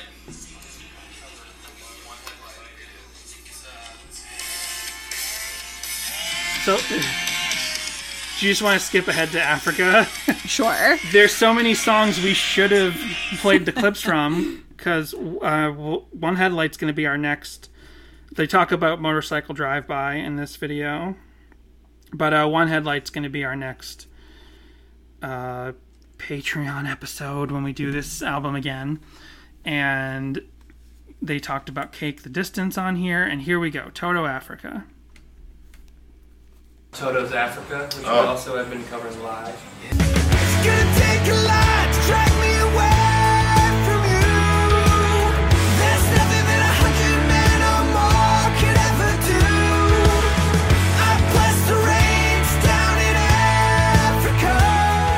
Who doesn't love that song? Yeah, it's great. Your dad loves that song. My dad is gonna, when I send him this song, he's gonna freak out. He'll probably want to come on tour with us and play it. Fathers. Day on tour. Father's Day on tour. Yeah, my dad could sing. Bring your daddy to work day. Yeah, Yeah. that'd be awesome. What other songs are on there? So Ethan's dad loves Africa by Toto. Yeah, and uh, Thiessen's as well. It sounds like. Yep. Um. Yeah. I So love that you you took we we ended up having to click on it on Danny's phone and he took it back and then like he was going to continue on with the deep dive. no, no, no. Sorry. So, but I was just gonna say, like, yeah, we should have been going over these videos every time we do a track from this album. We'll start. I only just discovered it, so I. I, because I don't usually do too much of a deep dive ahead of time. Right. When we for the covers, we usually kind of do a little bit of that live. Right. I have an interview from May the Rock Be With You. and with you. May the rock be with you. That's appropriate as we're recording on May the 4th be with you. And may the horse be with you, Jessica. May the horse be with you. And also with you, Dan. Relient K, Wednesday, 3rd of August, 2011. Interview by Scott Smith. I feel like Australians that dig our music are pretty awesome people, haha. We love coming over and playing, and we're surprised people dig us so far from home. But the demand is there for us to keep coming back, and we hope that doesn't change. Relient K may need introducing to some here in Australia, but for those who saw the band supporting Paramore on their last Australian tour, I am sure no introduction is needed to the band, their live show, and Woody pop rock songs. Coming back for their third Australian visit for Soundwave Revolution, Relient K may have a surprise or two in store with their set list, having just released their first covers EP, K is for Karaoke. See, you sometimes you see it as K is for karaoke. Sometimes Right. you see it as Relient K is for karaoke, and on a very rare, rare occasion, you see is for karaoke.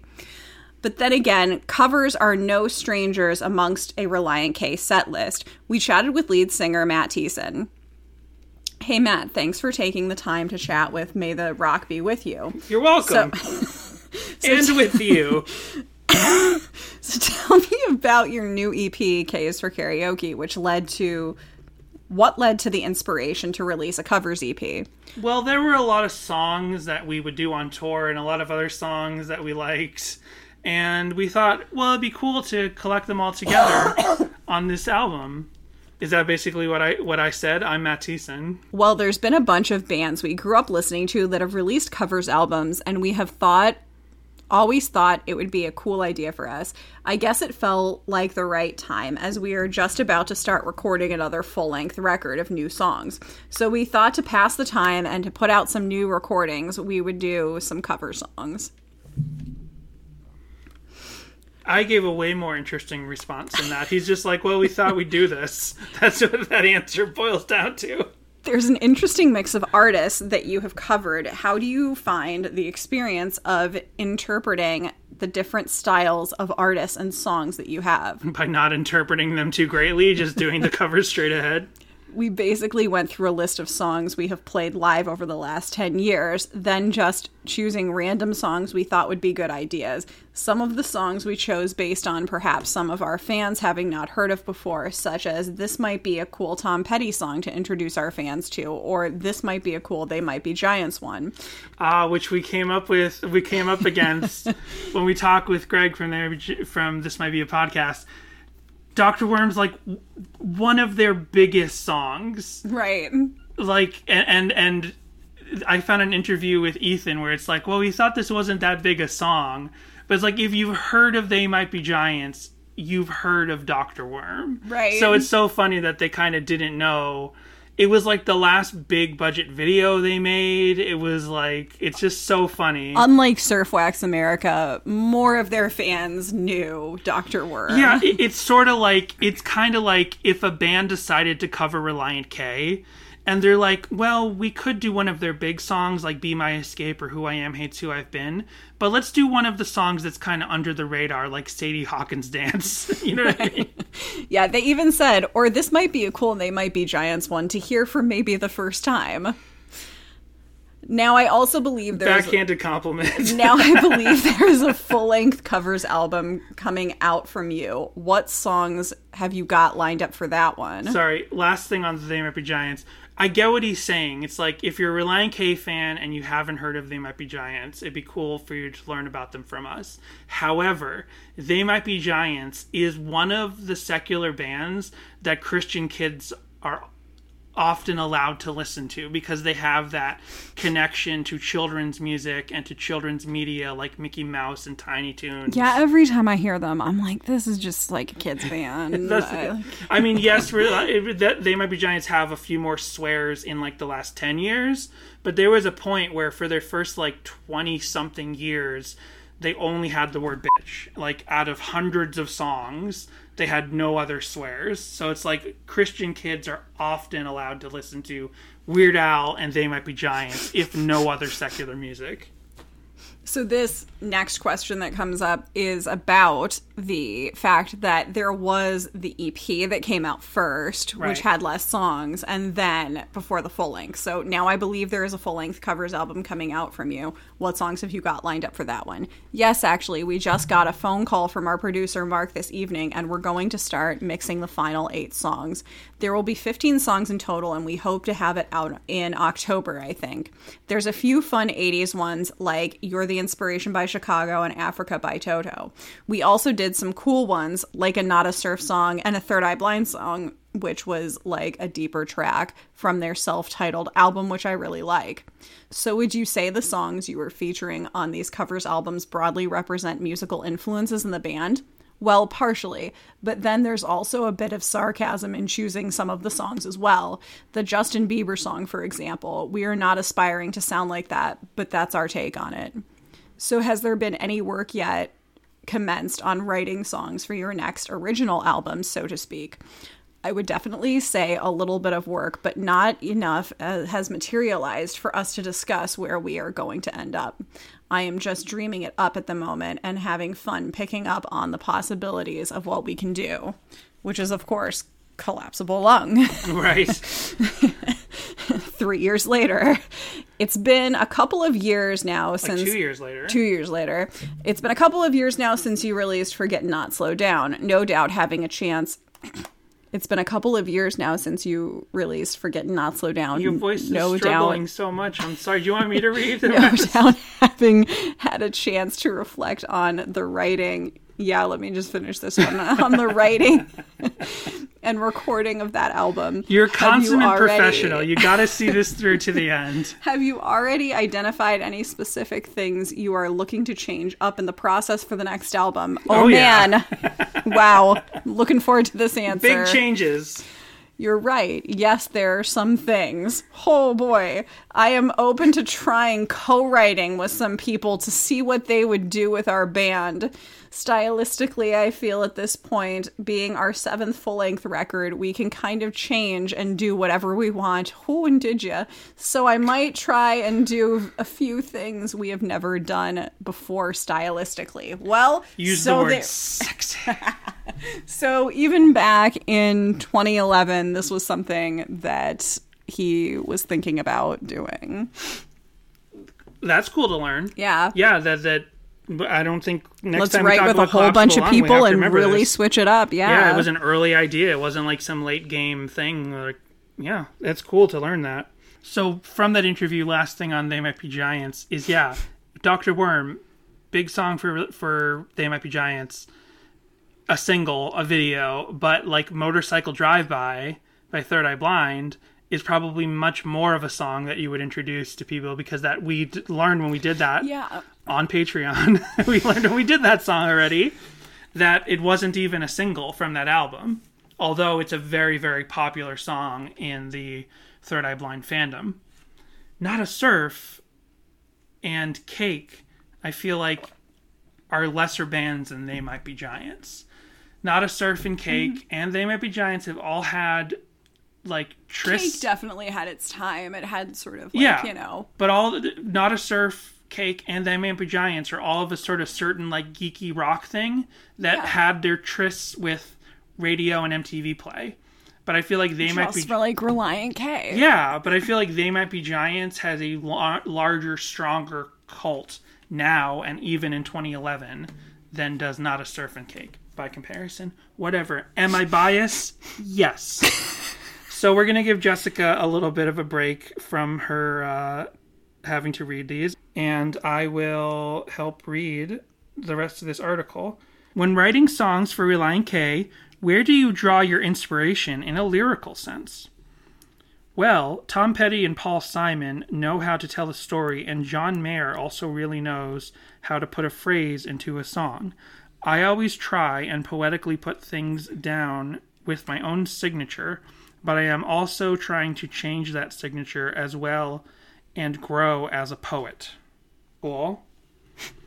Makes sense. Okay, says the interviewer.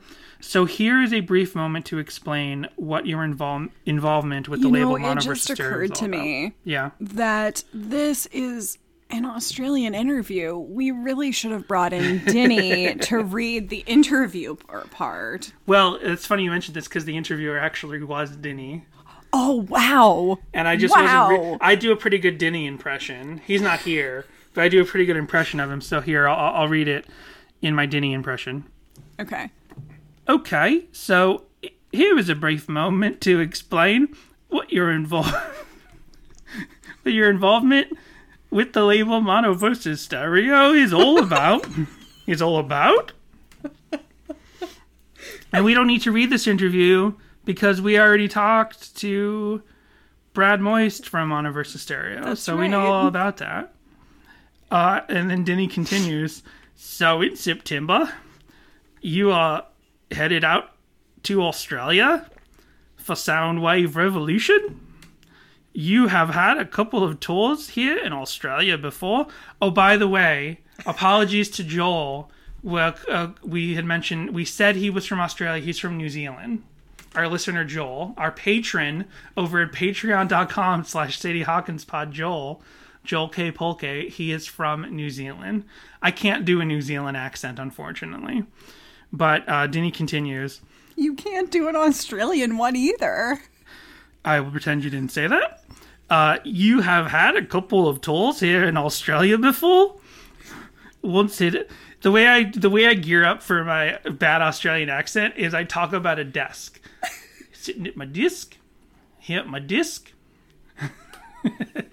got pen and paper on my desk. Um, once headlining a Christian youth event and the other supporting Paramore when you were here in Australia, both contrasting types of tours. How do you find your time here? I feel like Australians that dig our music. Uh, Thiessen continues. I feel like Australians that dig our music are pretty awesome people, ha ha. We love coming over here and playing, and we're surprised people dig us so far from home. But the demand is there for us to keep coming back and hope that doesn't change. Um, then the should I, should I just keep going? It's a long interview. Are we just going to read the whole thing? We can just skim. Let's see if there does it mention anything about Africa or anything else super interesting. I don't think so. I think they moved on Okay. from that album. They're talking a lot about Australia. Uh, Denny asks, "What is it you think attracts fans to Relient K?" And Thiessen says, "I don't really know. Well, anyone likes our band, I guess. Ha ha. Our personality translates into the music, and then into the live performance. We don't quit. We keep going. That's a good thing, I guess." We've been working hard for 11 years just touring and making sure we get p- to places like Australia, which is kind of awesome. I'm really sorry. This is all my fault. Jessica can't talk that. I just meant I shouldn't have brought up Diddy. I said he's not here right now. I do my best I can with my impression of Denny. So just to remind everyone, in 2011, you can catch Relient K on the Soundwave Revolution Tour in Brisbane on Saturday the 24th uh, at the RNA Showgrounds. They'll be in Sydney on Sunday the 25th of September at Old King's Oval, Parramatta. They'll be in Melbourne at the Tabcorp Park, Melton, They'll be in Adelaide at the showgrounds on the 1st, and they'll be in Perth on the 3rd of October. Hitting all the big spots. Yep. So then, what else should I read? Is there was there anything else you were going to read? We have a Jesus Freak Hideout review. Oh, okay, I see that, and I'll click it, and here we go. So Jesus Freak Hideout gave this album four out of five stars. Nice. They note that the album length is 14 tracks, uh, and they the street date was October 4th, 2011. Do you know what didn't pop up? And I wonder if, I mean, I guess X Carl Up and Die X didn't have Right. anything to say at, at this time Punk about about this over on Punk News Right. because there is not a Punk News that I know of because it did not pop up in my Hmm. Well, this is their least punk album because it's you know it's karaoke. It's a bunch of cool pop songs. Sure. So this album we didn't mention was released on October 4th, and that's the day after they were in Perth. So they're in Perth, and then the next day the album comes out. So the review says, "Here lies Relient K's quote unquote full K is for karaoke release." I don't understand why they open it with "Here lies," as if it's dead. I guess they mean like it's here on my desk and I'm writing about it. Um, the first half was available in June, but now finally we are presented with the finished product. I will make no bones about my dissatisfaction with the way this thing wasn't just released altogether the first time, but that's neither here nor there. I mean, okay, this is Danny speaking. It was confusing at the time, I remember, and I never owned a physical copy of it for that specific reason. I mean, it, it was, I think we talked about it before, but not today, but in past episodes, that the volume one was released pretty much on tour and online, like not in stores, and it was this later full version of volume one along with the second half of the songs that was released in stores. Um, which is pretty much the way they did their Christmas album as well. You know, like that Yeah, first true. half Yeah. on Bruise Your Hands. That's how they do all the covers. Yeah. I guess. like technically you could get Bruise Your Hands in stores, but you had to buy it as a pack in with three uh three lefts, you know. Um I'll let my review of the first half of the project stand on its own. Even though the songs previously released are now intersped throughout the full K's for Karaoke, it isn't like these songs form some kind of cohesive picture. They're covers. We should start coming up with some uh, collapsible lung level of head headcanon for this album. Like, no, you don't understand. These are supposed to be covers Right. because it represents uh, Relient K's. Who knows? This is why I read this deep dive stuff. Is there much else to say? I mean, they just describe the album. Like, we know what the album is like. What do they have to say about this particular song? Because usually Jesus Freak Hideout does go Uh, track by through track. and yeah. So they say Toto's Africa has a lot of heart behind it and feels very inspired. That's literally all they had to say about this, this version of the song. Sometimes that's all they do have to say about a track. So nice. Good to know. Let's just read the s- summary at the end. Altogether, these 14 tracks, no Relient K's fan should be without. And even if you never really hoped, eh, sorry, even if you never really hopped on the RK train, it's still a lot of fun. Now, with this album out of the way, we can all focus on what's really important that follow up to Forget and Not Slow Down. And now we have some good tunes to help us get there. Review written by Josh Taylor. To all you lungies out there from the Golden Coast to the Jersey Shore, the Golden Coast being in Australia, of course, uh, we wish you wonderful days waiting for that follow up to Forget Not Slow Down. It's as if the podcast is ending, but we still have a little bit more to go.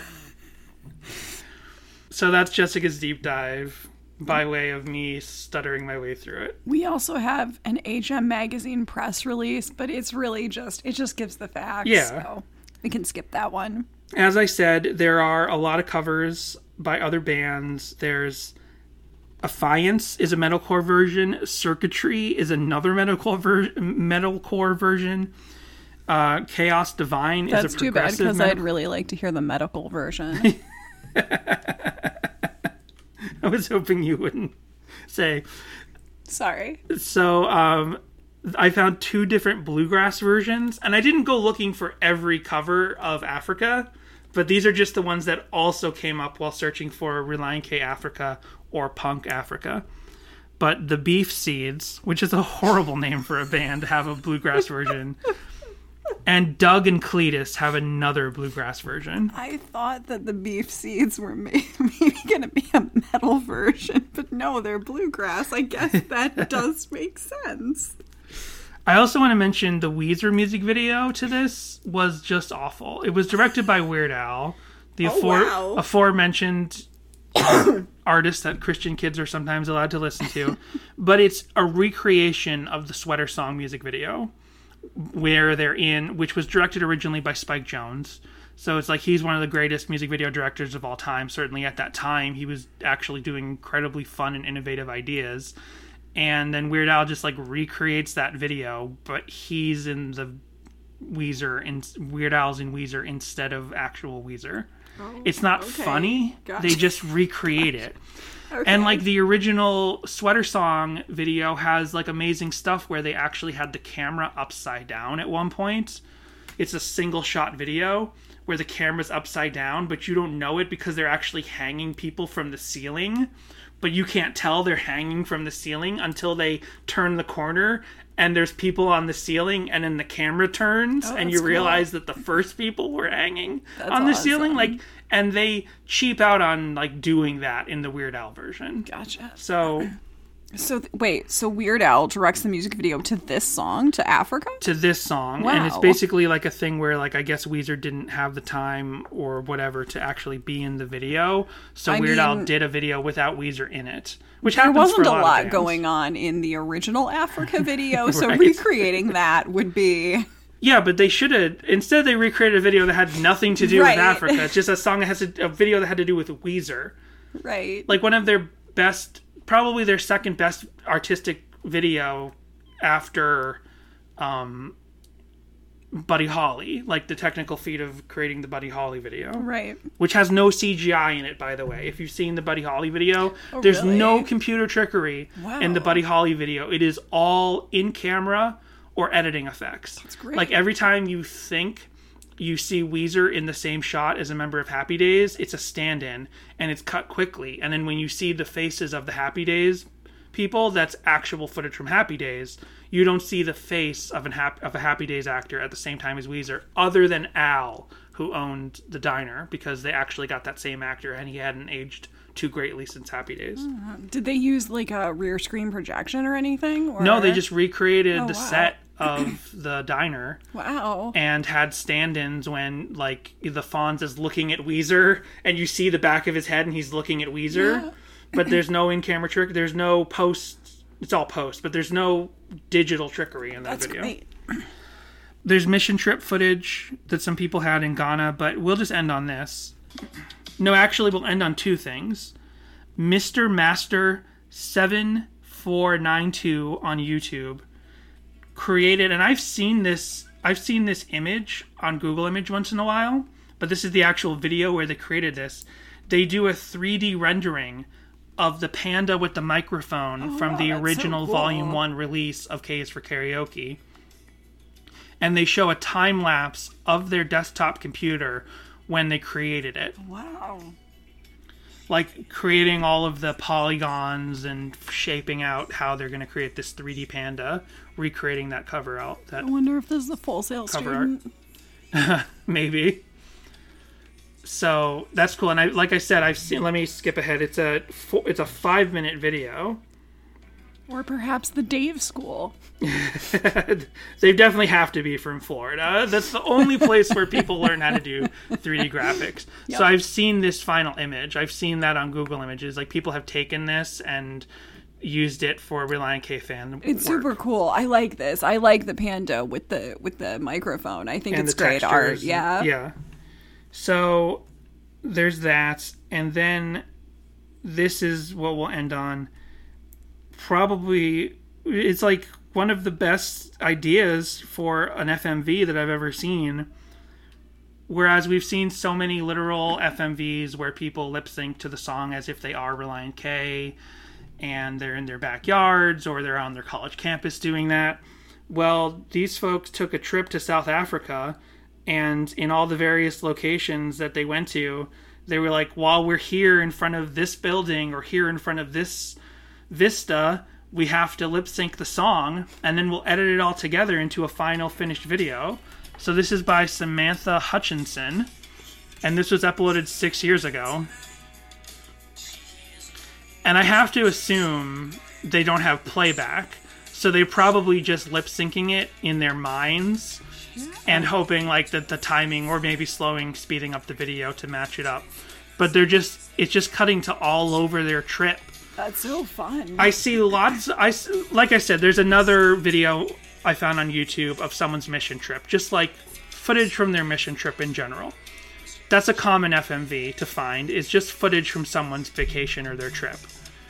But for them to actually go on a vacation and while they're on vacation, make sure to get all the shots of them lip syncing the song and then edit together in the end, that's pretty cool.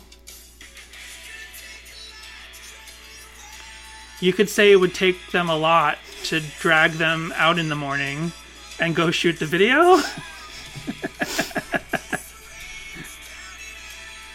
Oh, and they're showing a thunderstorm. so they're on some sort of high peak right now. Oh shoot! I just clicked the back button. but it, they It were just like on some sort of high vista point, Yeah. and like one of them clearly did not look happy with the height because she's kind of like keeping her back to it. But they're dancing. They're having a good time. It looks like Twin Peaks, the video that they watch of Laura and Donna like like having a fun picnic and dancing. So then, in the replies, Elaine Martin says, Samantha, when I am old and drooling and you are taking care of me, I want you to play this video. It makes me smile. And Samantha Hutchinson, the original poster, says, Elaine will do. Maybe over Christmas we will make a family one. Did they? Let's go look at the YouTube channel and see if Samantha Hutchinson ever made another Relient K video. she said maybe we'll do that, but I don't see that they did. Darn.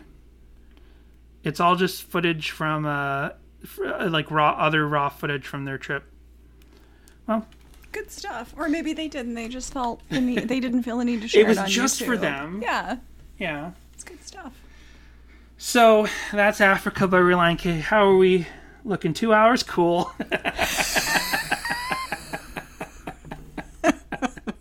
Even when Making we're up for lost time. making up for lost time and and we're still gonna do four episodes this month at patreon.com slash sadie hawkins pod. So Dan, do you like this song more or less or the same? i like it the same to be honest. I think I like it a little more. oh good. That's nice. Yeah i really do like it the same. Uh, i didn't say this throughout the episode but this is a song that i feel like if i hear it too much I might get tired of it, even though so many other people don't feel that way. But it is a song that both versions could For I could sure. out hear. Yeah. This is definitely a song that the original version that the radio sometimes decides that they're going to play it like once an hour, every hour, you know, for like two months. And you go, okay, enough of this. And you, you switch to another station when it comes on. And I meant to mention, as I say that, let me just really quickly go back to the Sorry. go back to that's okay. Go back to the official Africa music video on YouTube because in the comments five days ago, Gibbs Ogden wrote day 177 of listening to Africa by Toto every day for a whole decade. They've committed to listen to this song every day for a decade. and then lots and then 55 replies going well done mate well done hey i forgot this existed because i have the memory of a goldfish but i'm back for day five lol i don't understand That's a Day great, 86. uh, wow. So i guess there's a cult behind gibbs everyone go out there and let gibbs ogden know that you are behind their crusade to listen to this song every day for a decade. It's good stuff. Anybody has any dust mite remedies, send them our way.